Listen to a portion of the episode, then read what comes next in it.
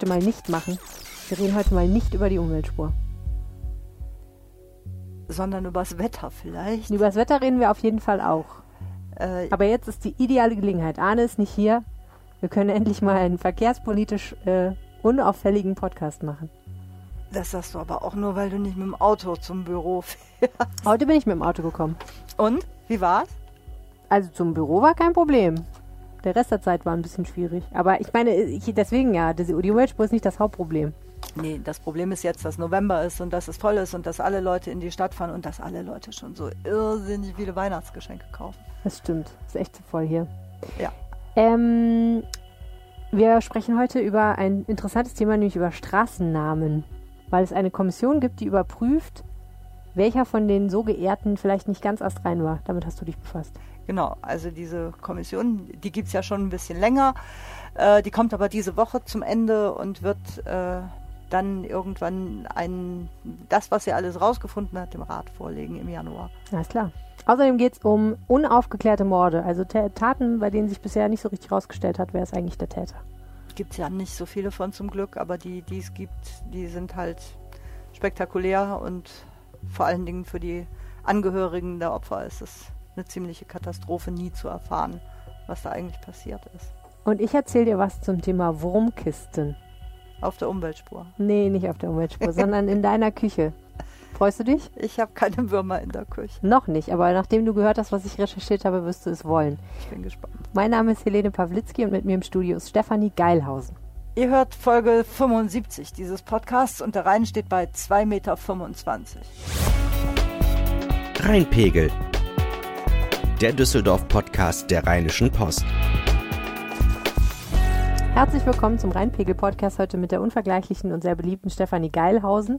Immer wenn du im Podcast bist, freuen sich, glaube ich, viele Leute, aber es kommt sehr selten vor, muss man sagen. Das stimmt. Ja. Wir müssen ein paar Sachen abarbeiten, die uns geschickt wurden. Nämlich erstens, äh, liebe Stefanie, ähm, du weißt es noch nicht, aber die Hörer dieses Podcasts sind die coolsten. Und ähm, warum das so ist, Ich spiele höre ich den dir. ja auch. Du hörst den auch, deswegen gehörst du auch zu diesem erlauchten Kreis. Aber warum ich mich diese Woche ähm, einfach nur mega darüber gefreut habe, wie cool ähm, die sind, spiele ich dir jetzt vor. Hallo ihr Lieben, ihr ist Nina und ich habe eine kleine Nachricht für euch.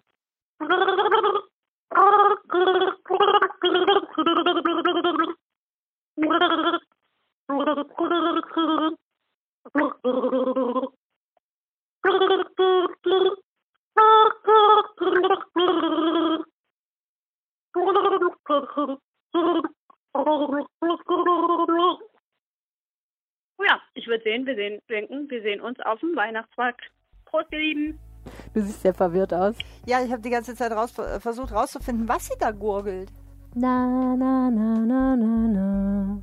Na, na, na, na, na, na. Ich habe es immer noch nicht erkannt. Mach weiter. Weihnachtslied.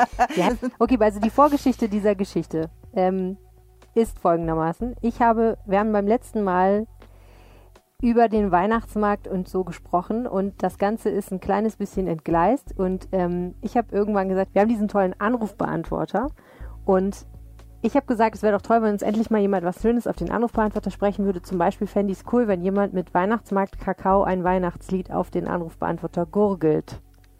Und wenn das jemand tut, bekommt er von mir mindestens fünf Kakao auf dem Weihnachtsmarkt ausgegeben. Und siehe da, es hat jemand getan. Äh, diese Frau namens, ich habe es nicht so richtig verstanden, Ina, Mona, Nina, Ich glaube, Ina. ja, die hat äh, leise rieselt der Schnee mit etwas gegurgelt, was, ich, was, was vermutlich Kakao ist. Wir wissen es nicht. Ja, das, äh, da kannst du ja jetzt nicht sicher sein. Du könntest also, also den Beweis muss sie noch erbringen, dass sie Ja. das mit Kakao gurgeln kann. Genau, dafür geben wir ihr eine Gelegenheit. Sie kann äh, sich ihren Gewinn abholen, wenn wir unseren Jahresrückblick Podcast aufnehmen. Das wird sein am 19. Dezember und sehr wahrscheinlich wird das sein in der Nähe des Riesenrads auf dem Burgplatz äh, und da werde ich selbstverständlich jede Menge Kakao springen lassen und dann möchten wir natürlich auch eine Kostprobe hören.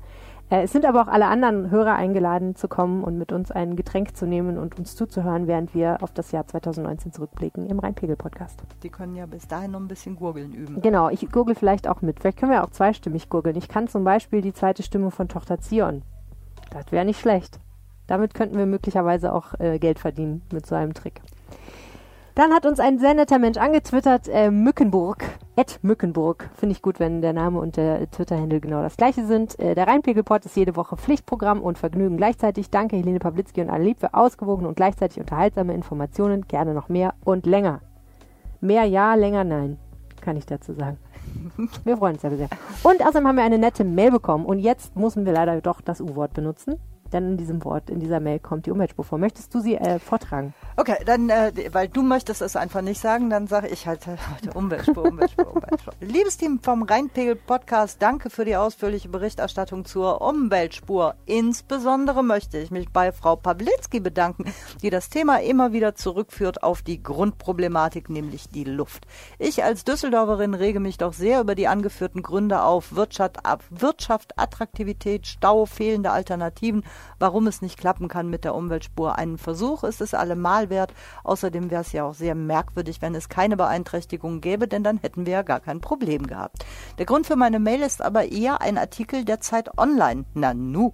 Zu einem Ort in Bayern, in Pfaffenhofen. Dort wurde unter anderem ein kostenloser Bus eingeführt, den fast keiner nutzt. Das lässt doch den Rückschluss zu, dass das Problem nicht fehlende Alternativen sind, wie hier gerade jeder in Düsseldorf gegen die Umweltspur anführt, sondern die fehlende Veränderungsbereitschaft für das das Klima auf etwas zu verzichten. Auch wenn ich vielleicht eine Einzelmeinung vertrete, möchte ich mich klar und deutlich für die Umweltspur aussprechen. Ich bewundere die Standhaftigkeit unseres Oberbürgermeisters in dieser Sache. Dadurch hat er sich meine Stimme auf jeden Fall gesichert. Wir brauchen revolutionäre Ansätze und große Sprünge und keine kleinen Klimapaket-Hopser. Beste Grüße und ich freue mich schon auf die weiteren Folgen. Laura Gregori. Ja, das ist schon mal ein klares Bekenntnis. Ja. Klare Bekenntnisse in die andere Richtung werden übrigens auch äh, gerne entgegengenommen und dann auch vorgetragen.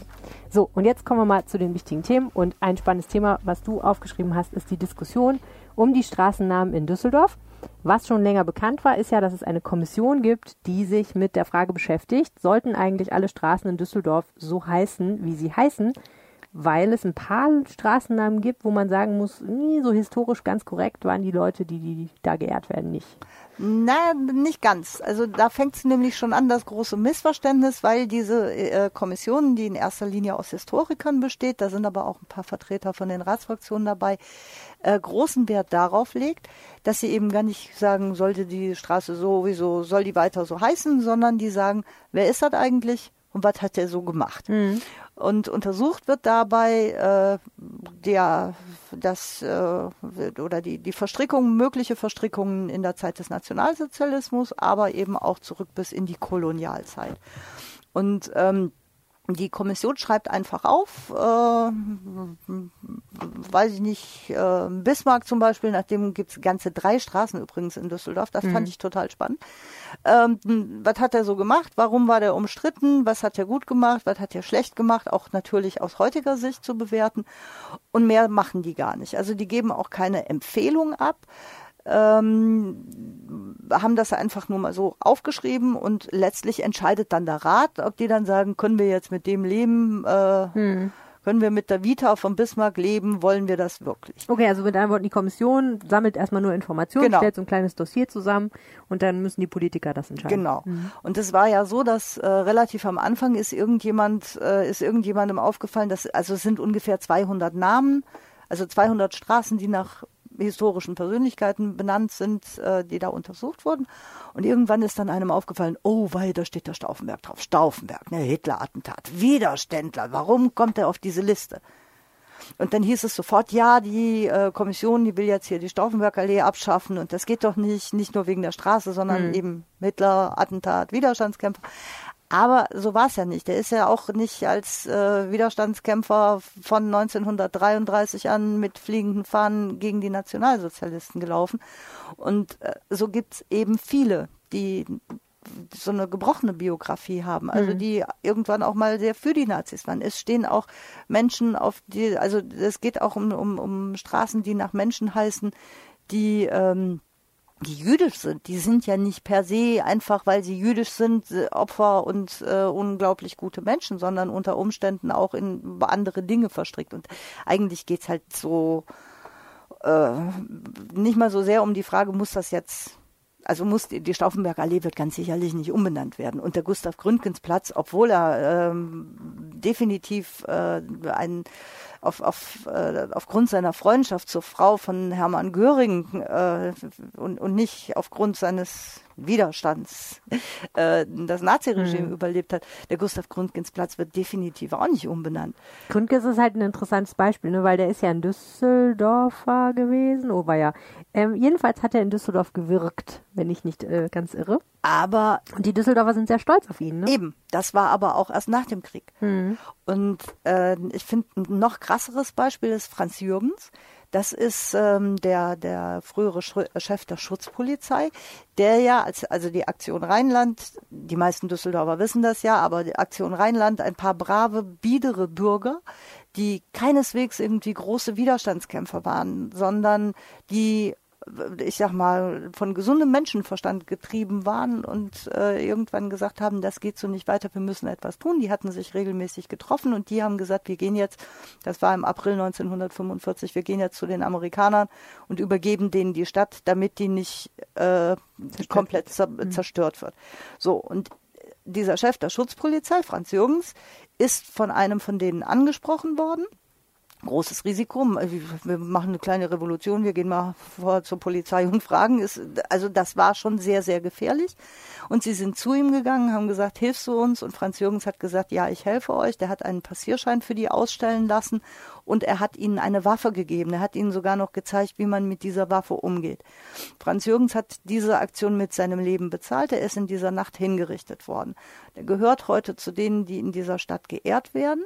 Durch den Jürgensplatz? Äh, unter anderem durch mhm. den Jürgensplatz. Wo auch es das gibt aber auch noch, ist, wo, wo, das Polizeipräsidium ist. Es gibt aber auch eine Franz-Jürgens-Schule und es gibt einen Berufskolleg und ähm, der gehört durchaus zu denen, wo wir, wo Düsseldorf sagt, wir, er gehört zu denen, die unsere Stadt davor gerettet haben, äh, zerstört zu werden. Mhm. Aber Trotzdem war er natürlich Polizist in der nationalsozialistischen Zeit. Ne? Und er war vor allen Dingen äh, als Polizei in, in einer führenden Stellung in Darmstadt, bevor er nach Düsseldorf kam. Und hat in dieser Zeit auch Personal abgestellt zu, für, für die Deportation von mhm. Juden äh, in den Konzentrationslager. Was einem am Anfang hier nicht so klar war. Und ähm, der äh, Klaus Dönecke, der die Geschichte der Polizei äh, im Dritten Reich erforscht hat und den Verein Geschichte am Jugendsplatz ähm, gegründet hat. Klaus Dönecke hat, als, als das herauskam mit Darmstadt und, und mit der Vorgeschichte von Franz Jürgens, hat er mal gesagt, eigentlich spielt für mich und für uns hier eine Rolle das, was er in Düsseldorf getan hat. Ob das aus Franz Jürgens einen Widerstandskämpfer macht oder ob es aus Franz Jürgens einen Mitläufer macht, der am Ende zur Vernunft kam, keine Ahnung, wer weiß das. Klar ist ja auch, man muss nicht jede Straße und jeden Platz nach einem Widerstandskämpfer benennen. Nee. Ne? Also da würde man ja auch nicht so weit kommen, wahrscheinlich leider Nö. Gottes. Deswegen finde ich das ja so toll mit, mit Porsche. Also, weil das wäre doch Irrsinn. Stell dir diese bundesweiten Schlagzeilen vor. Düsseldorf verbietet die Porsche-Straße. Ich meine, hier fahren, ich weiß nicht wie viele, also wir haben definitiv eine relativ hohe Dichte an teuren Kraftfahrzeugen ähm, und, und prüfen gerade oder lassen gerade prüfen, ob wir eine Straße nach Ferdinand Porsche nennen dürfen. Der Warum? Äh, was, also was ist, äh, oder ja, es werden ja alle geprüft, aber was könnte denn das Problem mit Porsche sein? Naja, also äh, der geniale Fahrzeugkonstrukteur hat ähm, auf, auf Bitten des Führers ein Auto fürs Volk konstruiert ähm, den ähm, Volkswagen. Und ähm, ja, also letztlich, also der Vorläufer des, des Käfer, der, das Kraft durch Freude Auto, das damals in Fallersleben gebaut wurde, denn ähm, da auf so einem Berg, der hieß Wolfsberg und deswegen ist das Ganze dann heute später irgendwann mal zu Wolfsburg geworden. Aber äh, Porsche war definitiv der äh, Autokonstrukteur des Führers. Mhm der ist auch in die Partei eingetreten und er hat vor allen Dingen sich auch später nie damit auseinandergesetzt. Also der hat nie irgendwann mal gesagt, äh, War nicht ich habe da, hab da einen großen Fehler gemacht oder ich sehe heute anders, was ich damals so gesehen. Also hat er nie gemacht. Es gab dann nicht so eine richtige Auseinandersetzung. Hm. Aber will man dann wirklich Also muss man deswegen die Porsche-Straße? Ich weiß nicht. Das wäre zumindest, würde Düsseldorf definitiv mal überregional mal wieder in die Schlagzeilen. Aber es ist schon mal gut, dass überhaupt drüber nachgedacht wird. Das finde ich erstmal. Dass man das, dass man, also ich finde schon, eigentlich habe ich mir gedacht, man müsste eigentlich, vielleicht sollte man so alle zwei, drei Generationen mal sagen, stopp, lass mal gucken, wie heißen die eigentlich hier alle die Straßen, passt das heute noch? Also zum Beispiel ganz um die Ecke von der Porsche-Straße, da ist die Dieselstraße. Und wenn du dir so diese Klimadiskussion anguckst, also ich könnte mir schon vorstellen, dass es irgendwann mal eine Generation gibt, die sagt, nee, hm. nach dem, dem großen Klimakiller, dem Erfinder der schlimmsten Höllenmaschine, die es je gegeben hat, auf keinen Fall nennen wir eine Straße noch nach Rudolf Diesel. Hm. Also man könnte ja vielleicht mal gucken. Es war ja auch, also es war relativ klar, dass man bestimmte Namen nach 1945 direkt gestrichen hat. Da hat man aber über die, die nicht so berühmt waren, halt, ähm, da hat man nicht weiter nachgedacht.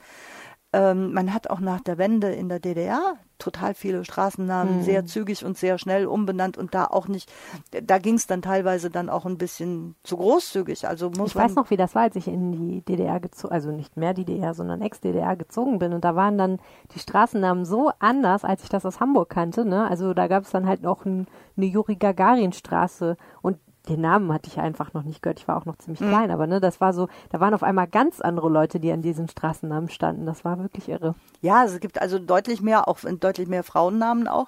Aber man, man musste die ja auch jetzt nicht alle, hm. man, man, musste nee, genau, ja auch nicht alle abschaffen. So. Also der Gagarin darf ja durchaus weiter auf, äh, auf den Straßenschildern stehen ähm, war ja schließlich äh, der, der große Kosmonaut. Das ist übrigens, das ist der wichtigste Unterschied zwischen Ost mhm. und West. Daran kannst du sie erkennen.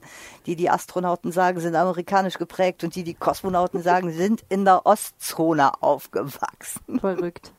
Ja, auf jeden Fall macht Sinn, dass man, dass man ab und zu mal schaut. Wobei ich finde, man muss auch einfach vielleicht irgendwo sagen, dass man ständig alles revidiert, ist halt auch nicht gut, ne? Weil natürlich ist es auch eigentlich ja ein historisches Faktum, dass zu einer bestimmten Zeit Straßen auf eine bestimmte Weise benannt wurden. Und das, also da muss man ja nicht immer sofort sagen, das schaffen wir jetzt ab, weil heute denken wir nicht mehr so, sondern man kann auch einfach mal sagen, es gibt ja auch immer noch andere historische Straßennamen. Ich finde das eigentlich immer ganz cool, dass sie so ein Zeugnis eigentlich einer vergangenen Zeit sind. Ich würde jetzt auch nicht unbedingt den großen Nationalsozialisten irgendwie weiter ehren. Also in der Stadt, in der ich in Ostdeutschland ähm, gelebt habe, äh, hieß der See bis zur DDR-Zeit, der, der See in der Mitte der Stadt hieß Adolf Hitler See. Das ist ein künstlich angelegter See, der dann in der Nazi-Zeit entstanden ist und Adolf Hitler See getauft wurde. Den haben sie dann äh, fantasievollerweise umbenannt in den Stadtsee. Ja, und ja, äh, ja wir hatten ja nichts und äh, naja, äh, aber ne, also Bei ich, mir ich würde jetzt auch nicht sagen, Neugasse. wir sollten die Berliner Allee umbenennen in Adolf Hitler Allee, aber ähm, oder äh, wenn die so hieße, müsste man es so mit so, so lassen, aber natürlich fände ich trotzdem gut, dass man bei bestimmten Straßennamen sagt, okay, die wurden halt damals so benannt, weil man anders über diese Leute gedacht hat. Das kann ja trotzdem so bleiben. Ja, aber zum Beispiel bei der Überprüfung sind auch so sind auch Orte dabei. Also zum Beispiel der Spichernplatz, mhm. der erinnert im Namen an eine große Schlacht im Krieg von 1870 71, mhm. äh, in der Lothringen wieder deutsch wurde. Also ich weiß nicht, muss man, ist das notwendig? Das wissen doch auch viele. Also ich habe Straßennamen jetzt bei dem, was die Kommission da prüft, da sind Straßen dabei, da habe ich mein Lebtag noch nicht von gehört. Äh, angefangen von diesem Waldweg, der nach irgendeinem Pädagogen hieß äh, oder heißt, der ein glühender Anhänger der Nazis gewesen ist. Ähm, ich meine, da geht doch nie einer lang. Warum muss der überhaupt heißen? Und wenn der schon heißt, kann der dann nicht anders heißen. Also Stefanie Geilhausenweg zum Beispiel. Da, wegen deiner großen Liebe zu Waldspaziergängen. Zum Beispiel, das wäre natürlich, wenn ich da jemals langlaufen sollte. Das wäre doch witzig. Aber ähm, nee, jetzt es, es gibt ja oft genug äh, Menschen, die eigentlich eine Ehrung verdienen, wo man hier sagt, na ja, also eigentlich ja, wir haben keine Straße mehr, die wir benennen können. Das passiert hm. ja eher selten, dass das heute Straßen benannt werden. Und da kann man schon mal gucken, müssen wir eine Sedanstraße haben? Brauchen wir wirklich eine Bismarckstraße, einen Bismarckweg und dann noch eine Kanzler Künstlerstraße, die auch referenziert auf äh, Bismarck?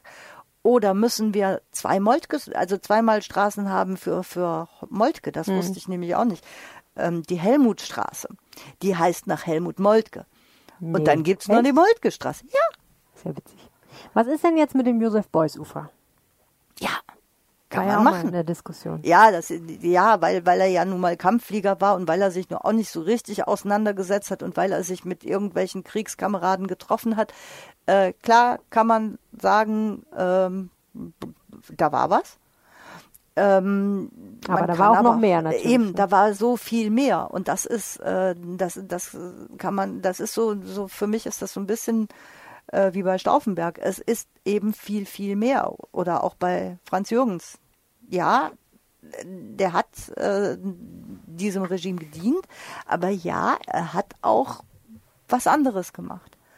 Und ähm, ich glaube sogar, dass, ähm, dass, dass, dass das bei den Fliegern vielleicht auch nochmal, auch bei den Künstlern, nochmal was anderes war. Also so ein Heinz Rühmann zum Beispiel haben wir jemals, also natürlich hatte ich auch mal als Teenager irgendwann meine Phase, wo ich gedacht habe, ich könnte nie wieder einen Heinz Rühmann-Film sehen, weil er ja politisch so belastet ist. Aber verdammt, äh, wiss, wer weiß denn heute oder wer will denn darüber urteilen, wenn die eins, wenn du für etwas brennst und du hast also wie eben so ein Schauspieler für seine Schauspielerei brennt oder ein Flieger fürs Fliegen. Ähm, und wer will denn heute sagen, da hättest du weggehen müssen oder darauf verzichten müssen oder äh, oder du hättest einfach Oh, also das das, ist ist, halt Fass. das ist halt schwer Das ist ein ne? Fass, ob wir das jetzt aufmachen wollen, weil äh, klar, ähm, äh, also erstens, wer im Glashaus sitzt, ne, ähm, wer weiß, was unsere Kinder über uns denken werden, warum haben wir nicht so und so und so und das und das und dagegen gehandelt und so. Aber ähm, es gibt ja vielleicht echt einfach Sachen, wo man sagen muss, nee, das geht nicht, das hätte man erkennen müssen, das hätte man ab irgendeinem Punkt erkennen können und man hätte zumindest nach dem Zweiten Weltkrieg irgendwann sagen müssen, war scheiße gewesen, habe ich mich echt richtig, richtig vertan. Mindestens. Ne? Also, na, ist schwierig, aber ähm, ja, lass Ja. uns diese Kiste mit Würmern das nicht ist, öffnen. das ist halt eben, das ist genau das. Das ist halt wirklich schwierig, aber ich glaube, dass es da tatsächlich auch welche gab, die einfach nur in ihrem Tunnel waren und ihr Ding gemacht haben. Kann sei sein. das äh, auch aber das macht es ja nicht besser. Ne? das macht's nicht besser, natürlich nicht. Nee. Okay, wir bleiben historisch. Wir sprechen jetzt über äh, eins deiner Leib- und Magenthemen, nämlich das Thema Kriminalität und in diesem Fall ähm, die schlimmste Straftat mit, die man in Deutschland überhaupt verüben kann, nämlich den Mord. Es gibt eine Reihe von Mordfällen in Düsseldorf, die nach vielen Jahren auch immer noch ungeklärt sind und du hast dir mal die Zeit genommen, die nochmal aufzuschreiben. Einige von denen jedenfalls. Ich weiß gar nicht, sind das alle? Nein, Nee, das sein. sind, das sind nicht alle. Ähm, dafür dafür ist, ist, ist nicht immer so viel Platz in, äh, in der Zeitung. Ja. Aber es sind bemerkenswerte Fälle. Es sind halt bemerkenswerte Fälle und äh, es sind welche, bei denen, das kam jetzt auch nochmal so, ein- so ein bisschen wieder, wieder hoch, ähm, weil vergangene Woche ja die Polizei gesagt hat, in, dass sie in Neuss oder in, in Grevenbruch äh, eine neue Ermittlung startet äh, in einem alten Mordfall, nämlich in dem von Claudia Ruf. Die war damals elf Jahre alt, als sie 1996 entführt wurde in Grevenbruch und verschleppt wurde und wurde einige Tage später dann ermordet und vergewaltigt aufgefunden in der Nähe von Bonn. Und da gibt's äh, eine neue Möglichkeit, da hat man neue Spuren entdeckt, die man heute anders untersuchen kann, als man das damals konnte. Und äh, da wird jetzt neu ermittelt. Und im gleichen Jahr, zwei Monate bevor die Claudia Ruf in Grevenbruch äh, verschwand, äh, verschwand in Düsseldorf ein kleines Mädchen namens Debbie Sassen. Und was an, anders als bei als in diesem Grevenbrucher Fall ist die Debbie, also gibt es von Debbie keine Spur. Die ist äh, aus der Schule gekommen und und wollte nach Hause gehen und ist verschwunden, als hätte sich irgendwie die Erde aufgetan. Und selbst wenn sich die Erde aufgetan hätte und sie verschluckt hätte, gäbe es irgendwo eine Spur, weil man sagen würde, guck mal, da ist die Stelle, wo sich die Erde aufgeht. Aber das gibt es nicht. Es gibt nichts. Und äh, das ist natürlich so ein Fall. Natürlich geht man da heute auch, also schon lange davon aus, dass ähm, Debbie, die damals acht Jahre alt gewesen ist, äh, heute nicht mehr lebt. Aber ähm, also deswegen wird es auch behandelt wie ein Mordfall, obwohl man auch das eben gar nicht weiß. Ähm, und wenn vielleicht mal der Mörder von, äh, von der Claudia gefasst werden sollte, dann wird der sicherlich auch gefragt werden, was er im Februar 1996 gemacht hat und wie weit er sich da von Werstenbeck befunden hat. Ähm, weil diesen Fall von Debbie wird man, glaube ich, niemals aufklären können, ohne dass irgendwann mal jemand kommt und sagt, ich war's, und ich habe das und das mit ihr getan, weil weil es eben nichts gibt, was man als, als, als Ermittler jetzt von sich aus tun kann und sagen kann, wir müssten dies noch untersuchen oder Hm. jenes, weil es halt so ist. Und Das, Erstaunliche ist aber, dass trotzdem gelegentlich mal solche Fälle und auch andere Fälle noch geknackt werden, ne? dass da Ja. immer noch was bei rauskommt, nach so vielen Jahren eigentlich. Ja, ich finde das total irre. Also auch gerade jetzt äh, in dem Grevenbrucher Fall, dass die Polizei sagt, wir wissen heute ganz genau, warum das Mädchen an dieser Stelle abgelegt worden ist, wo wir sie gefunden haben und nicht irgendwo anders. Das finde ich irre. Und? Das sagen die nicht. Ach so. Nee. Ich dachte, dir sagen die das vielleicht und du sagst es dann mir. Ja, nee, das würden die leider auch mir nicht sagen, aber ich finde es halt Wahnsinn, dass das, dass das geht. Also Mhm. was die, was die so rausfinden können. Ja, als Profiler und so. ja ne? Genau. Sprechen wir doch mal über einige von den Fällen, die du beschrieben hast. Äh, der erste Fall, den du beschreibst, ist der Fall Susanne Lukan. Genau, die Susanne Lukan hätte am Montag Geburtstag gehabt und wäre dann sieben und nee, 42. 27 plus 15. Ja. 37, 42, ja. Ich habe 42. übrigens nochmal nachgeguckt, Gustav Gründgens ist in Düsseldorf geboren. Phew. So, und richtig gerechnet haben wir auch. Ja, 42. 42 wäre sie. Das ist Wahnsinn, weil sie ist nicht mal 30 geworden. Die hat äh, ihren 27. Geburtstag verbracht mit ihrem damaligen Freund. Also eigentlich ihr Ex-Freund, die hatten sich getrennt, waren aber immer noch irgendwie zusammen und so. Und dann äh, wollte sie dann samstags eine Party feiern, zwei Tage später, und äh, hatte ihre Freunde alle dazu eingeladen. Und dann standen die vor der Tür und niemand hat aufgemacht. Und das fanden die alle so seltsam, dass sie dann halt eben die Feuerwehr gerufen haben und die Polizei und die kamen dann da rein und haben dann ihre Leiche gefunden. Und die Susanne Lukan ist in ihrem Bett erschlagen worden. Sie hat mit großer Wahrscheinlichkeit geschlafen. Ähm, sie ist wirklich richtig brutal zugerichtet worden. Das heißt also, man hat ihr wirklich im wahrsten Sinne des Wortes den Schädel eingeschlagen. Und die Polizei kam irgendwann mal zu dem Ergebnis, dass ihr Ex-Freund, der auch sich ab und zu in Widersprüche verwickelt hat, dass der das gewesen sein muss. Und ähm, das hat der Staatsanwaltschaft lange nicht gereicht für eine Anklage. Und dann hat man neun Jahre nach der Tat diesen Mann angeklagt. Aber es hat auch dem Gericht nicht gereicht und deswegen ist er freigesprochen worden. Und das heißt, entweder ist dieses ein Justizirrtum gewesen oder ähm, der Mörder von Susanne ist der große Unbekannte, der irgendwo frei rumläuft. Hm. Was wies denn auf den Freund hin, den Ex-Freund? Ähm, vor allen Dingen die Tatsache, dass er ähm, längst in einer anderen Beziehung war, ähm, aber trotzdem regelmäßig Zeit, also da, dass er sozusagen zweigleisig gefahren ist und dass er da äh, sehr widersprüchliche Angaben zugemacht hat, dass er äh, auch, ähm, der hat sich halt komisch verhalten, also in, in verschiedener Hinsicht. Aber darf man eigentlich alles gar nicht mehr so erwähnen, weil er ist Freigesprochen worden. freigesprochen und das ist ein rechtskräftiger Freispruch und der gilt damit als unschuldig. Und das ist ja letztlich auch, also das ist ja das Problem, weil die Polizei ja irgendwann gesagt hat, der war's. Hm. Wir sind jetzt fertig mit dem Fall, wir haben das ermittelt, das war der. Dann gehen die an die Staatsanwaltschaft, die Staatsanwaltschaft überprüft das und erhebt halt in diesem Fall halt sehr viel später, Mhm. aber erhebt dann irgendwann Anklage. Und dann kommt dann sowas raus, dann wo soll die Polizei jetzt weitermachen? Also wo es, es gab keine anderen Spuren, es gab nie, keine Spuren von, von einem Fremden in dieser Wohnung. Ähm, die. Spuren, die Spuren von dem, von dem Freund waren alle erklärbar, weil er hielt sich regelmäßig in der Wohnung auf.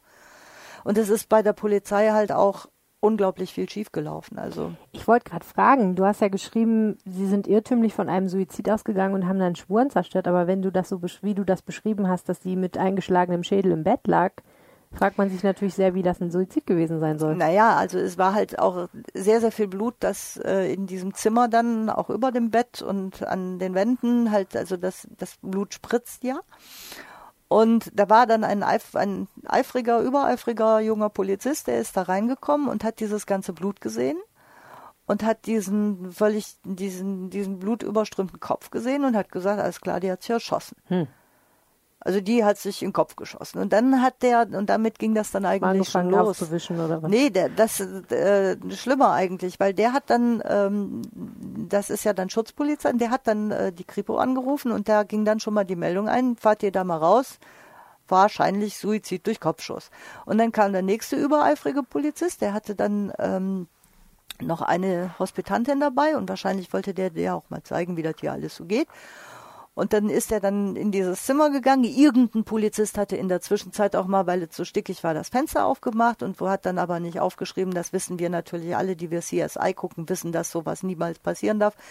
Ähm, also der hat das Fenster aufgemacht, ohne aufzuschreiben, wie viel Grad ist es in der Wohnung, wie viel Uhr haben wir jetzt, jetzt mache ich das Fenster auf und wie viel Grad sind es dann. Also wenigstens, dokument, wenigstens dokumentieren hätte man es müssen, hatte aber nicht.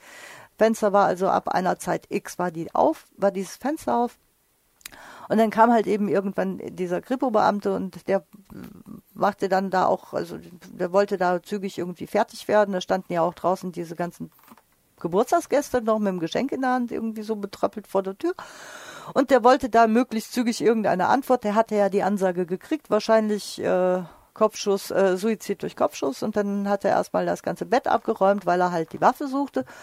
Und dann hat er irgendwann mal festgestellt, das ist jetzt blöd, hier ist keine Waffe, dann wird wohl kein Kopfschuss gewesen sein. Und wenn es einer war, dann ähm, war es kein Selbstmord. Kann alles nicht sein.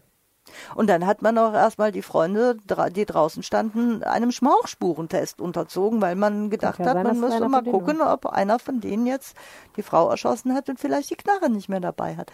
Und das ist eben das, das, äh, das ist in all der Deutlichkeit in diesem Prozess. Also dafür war der Prozess vielleicht ganz gut, dass das mal ans Licht gekommen ist, weil das war schon ziemlich heftig. Mhm.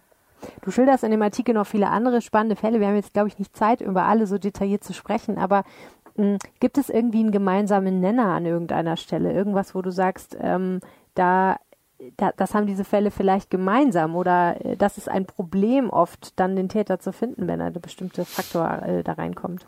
Naja, also ich glaube halt, dass das Problem ist halt dann, wenn du, wenn du überhaupt gar keine Spur hast, also wenn du gar keinen Ansatzpunkt hast, wo, wo du sagst, also jetzt an der Stelle machen wir jetzt weiter. Also mhm. sei es wie, wie bei Debbie oder eben auch wie bei Susanne. Ähm, dann gab es noch einen völlig kuriosen Fall äh, von, von, einem, ähm, von einem Mann, der äh, Anton Rapp heißt er, der hat in einer Gartenlaube gelebt und ist dort erstochen aufgefunden worden irgendwann. Da hat der aber da schon länger gelegen. Das heißt, man wusste nie so ganz genau, um welche Zeit der nun eigentlich gestorben ist.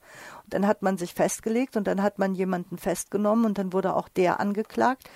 Ähm, ja, und dann kamen auf einmal Zeugen und haben erklärt, dass sie den aber noch zu einem Zeitpunkt gesehen haben, zu dem er laut Anklage schon längst von dem Angeklagten umgebracht gewesen ist ähm, führte auch zu einem Freispruch. Da an der Stelle ist es halt auch total schwierig zu sagen, mhm.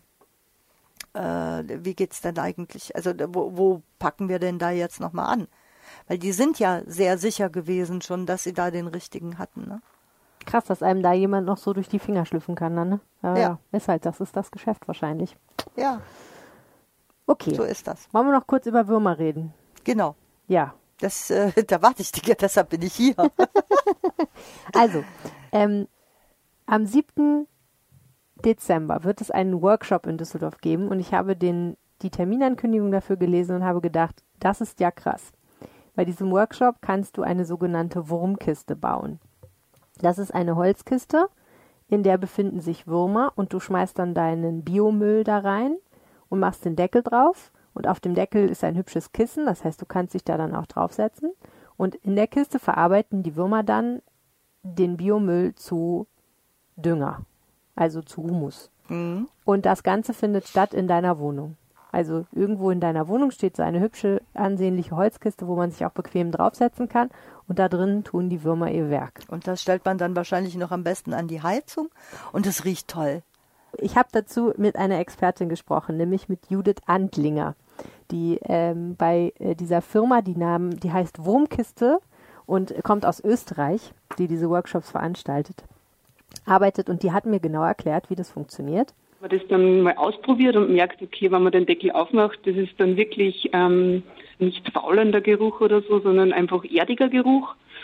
Und auch dann spannend, was man da einfach so entdecken kann und dass das dann wirklich zu toller Erde wird, dann ist eigentlich der Moment, wo man merkt, okay, das ist eine coole Lösung. Und wenn man dann ähm, die Alternative hat, weil viele von uns haben halt dann den Biomüll in irgendeinem Gefäß lagern oder in irgendeinem ja, Papiertüte oder so in der Küche stehen, der dann vor sich hingammelt. Wenn man dann die Alternative hat, dass man das gleich da reingeben kann und es stinkt nicht, dann ist das eigentlich eine coole Lösung.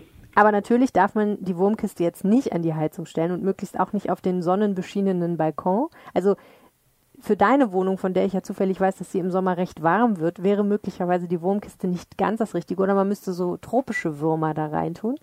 Ähm, und tropische Abfälle. Und tropische Abfälle. Nein, äh, ja, aber ne, also ähm, ich fand das Konzept erstmal interessant, aber natürlich ist es schon abgefahren. Und ich glaube, für viele Leute ist es auch ein bisschen eklig. Also die Vorstellung, so eine Würm Würmerkiste da rumstehen zu haben. Aber ja, ich komme ja vom Land, also ich weiß ja, wie so ein Komposthaufen funktioniert. Da hat man ja sehr klare Vorstellungen, was reingehört und was rausgehört. Ja, also der Komposthaufen war jetzt auch nicht mein Lieblingsplatz im Garten. aber ähm, auf dem Land weißt du wenigstens, was du mit dem Kompost dann, wenn, wenn es denn irgendwann mal so weit ist und wenn es denn Humus, weißt du genau, was du damit machst. Den tust mhm. du auf die Blumenbeete und so. Was mache ich denn bitte mit dem dem, äh, mit dem Humus aus der Wurmkiste. Das Optimale wäre natürlich, dass die Schalen von den Früchten und vom Gemüse, auch Zeitungspapier, einfach im Kreislauf bleibt, wieder zu, Wurm, Wurm, äh, zu Humus wird und das Ganze dann wenn man jetzt ein Hochbeet hat oder ein Beet oder einfach nur eine Pflanze im Wohnzimmer stehen hat, das dann dieser Pflanze wieder verfügbar machen kann. Voll ist voll. Also irgendwann hast du genug dann. Naja, also gut, okay, wenn du jetzt nur irgendwie drei Topfpflanzen hast und davon ist eine eine Stechpalme, dann hast du natürlich ein Problem.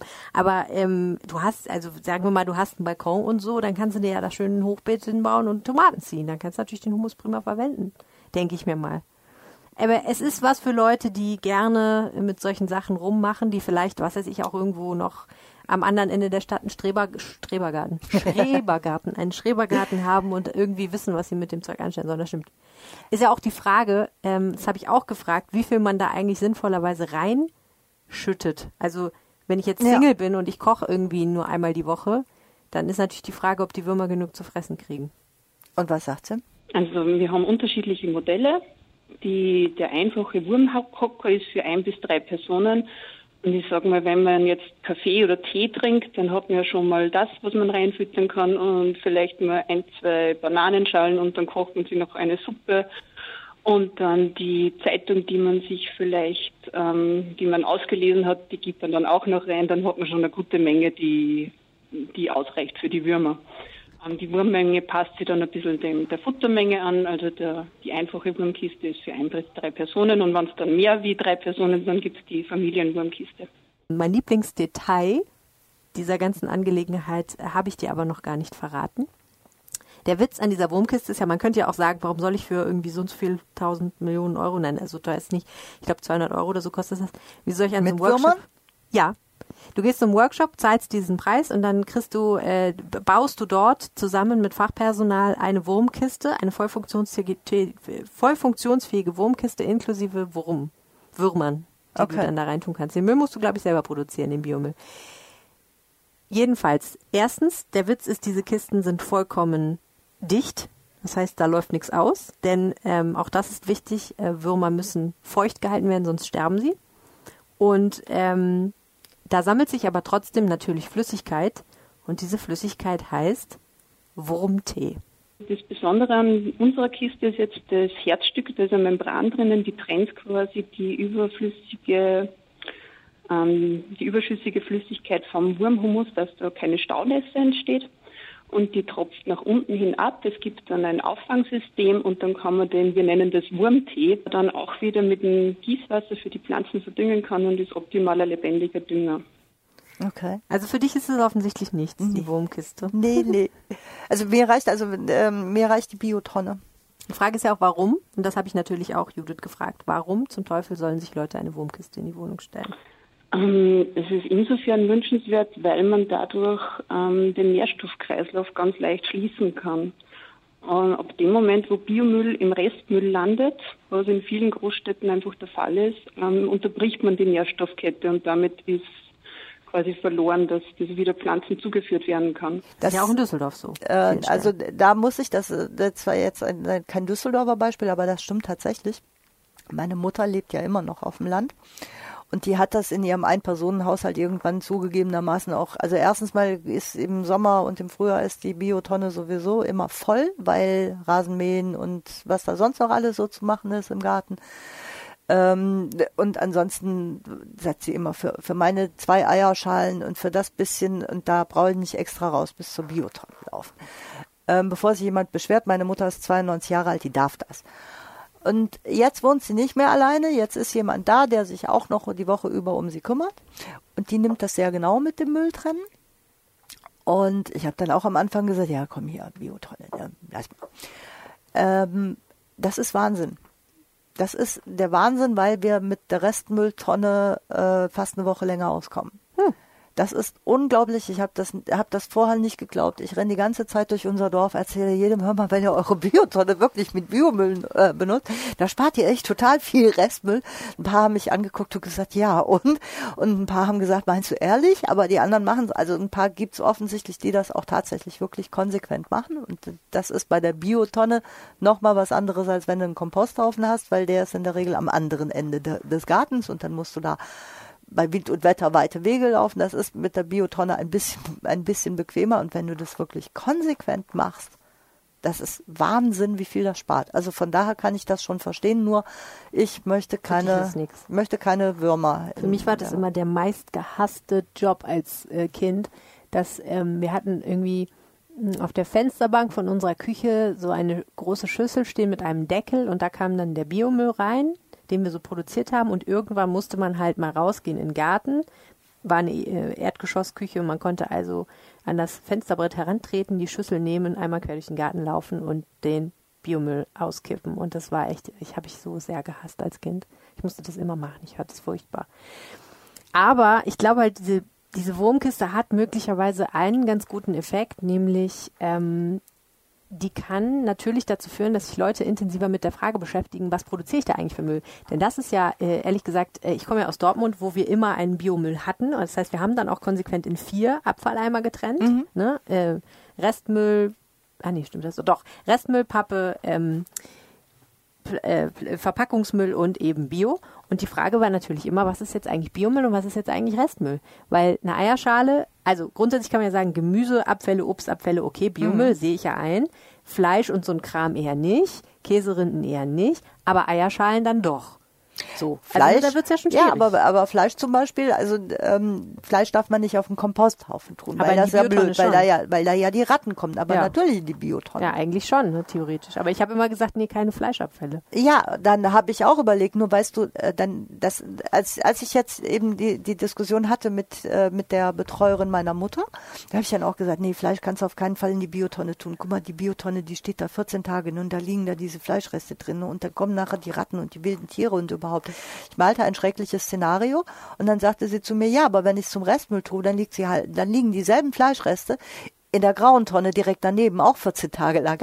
Also von daher äh, macht es keinen Unterschied. Aber ich weiß zum Beispiel nicht, ähm, ob jetzt wie eigentlich genau, das ist zum Beispiel so eine Sache. Ich weiß gar nicht so genau, wie Kompost funktioniert, weil wenn das jetzt nur Würmer wären, die den Kompost verarbeiten zu also ich glaube zum Beispiel, dass du kein Fleisch in die Wurmkiste tun solltest. Das muss ich aber nochmal recherchieren, weil da sind ja Würmer drin, die mutmaßlich vielleicht, die fressen ja vielleicht gar kein Fleisch. Das sind ja keine das weiß ich, ich kenne diese Würmer. Ich kenne also diese Würmer. Würmer. Da würde ich ehrlich gesagt auch wirklich eine Linie ziehen ja. und sagen, ich möchte keine fleischfressenden Würmer in der Wohnung ja. haben. Aber nein, der Punkt ist aber trotzdem ja, ne, wenn das jetzt Mikroorganismen sind, die das Fleisch zersetzen, mhm. dann passt es ja wieder. Aber in die Wurmkiste, naja, das recherchiere ich auf jeden Fall noch. Aber ich wollte dir jedenfalls die Möglichkeit, am 7. Dezember zu diesem Workshop zu gehen in Düsseldorf nicht vorenthalten. Vielleicht ist eine Wurmkiste ja auch ein hübsches Geburtstags- oder Weihnachtsgeschenk für ähm, die Mitbewohnerin deiner Mutter, die offensichtlich Biomüll äh, sehr cool findet und Bock hätte, ihre eigene Wurmzucht aufzumachen. Ja, aber nicht in der Küche meiner Mutter, da bin ich relativ sicher. Na gut, okay. Nicht mal dann, wenn man drauf sitzen kann. So, zum Schluss dieses Podcasts haben wir noch äh, wieder mal, und das freut uns sehr, dass er so treu uns auf den Anrufbeantworter spricht, die, das Wochenendwetter für Düsseldorf vom Wetterstruxi. Hallo, hier ist mal wieder der Wetterstruxi und ich melde mich bei euch bezüglich dem aktuellen Wochenendwetter. Und da sieht es im Moment so aus, dass wir am Freitag im Laufe des Morgens, vielleicht sogar noch bis zum Vormittag einzelne Schauer haben werden. Der restliche Tag wird dann eher so mit einem Sonne-Wolken-Mix ähm, vonstatten gehen und die Temperaturen steigen auf bis zu 6 Grad an. Der Samstag wird wohl sehr wolkenverhangen werden. Da sieht nicht so gut aus für sonnige Momente, aber es wird wohl trocken bleiben und die Temperaturen machen einen ordentlichen Satz nach oben, erreichen bis zu 10 Grad. Und auch der Sonntag wird ähnlich warm mit bis zu 10 Grad. Hier wird aber die Sonne einen deutlich aktiveren Anteil nehmen am Wettergeschehen. Und die Nächte sind nicht mehr ganz so kalt. Die Temperaturen sinken in Nacht auf bis zu 4 Grad ab. Ich wünsche euch ein schönes Wochenende und liebe Grüße an den Rheinpegel Podcast. Tschüss. Wenn ihr mehr Wochenendwetter erfahren wollt und überhaupt Wetter in Düsseldorf, könnt ihr euch auf die Facebook-Seite des Wetterstruxis begeben und dort mal vorbeigucken und äh, schöne Grüße von uns. Und wenn ihr uns selber was sagen wollt, dann könnt ihr uns auf den Anrufbeantworter sprechen und Stefanie Geilhausen weiß die Nummer. 0211 9763 4164. Genau, weitere Weihnachtslieder, gegurgelt oder auch nicht, werden gerne entgegengenommen. Ähm, ihr könnt uns auch eine Mail schreiben an düsseldorf.rheinische-post.de und äh, Stefanie ist, glaube ich, Twitter-Abstinenzlerin. Genau. Aber mir könnt ihr auf Twitter auch eine Nachricht schicken an Helene Pawlitzki. Das war der Rheinpegel für diese Woche. Vielen Dank fürs Zuhören. Tschüss. Tschüss. Mehr im Netz. Alle Nachrichten aus der Landeshauptstadt findet ihr auf rp-online.de slash Düsseldorf.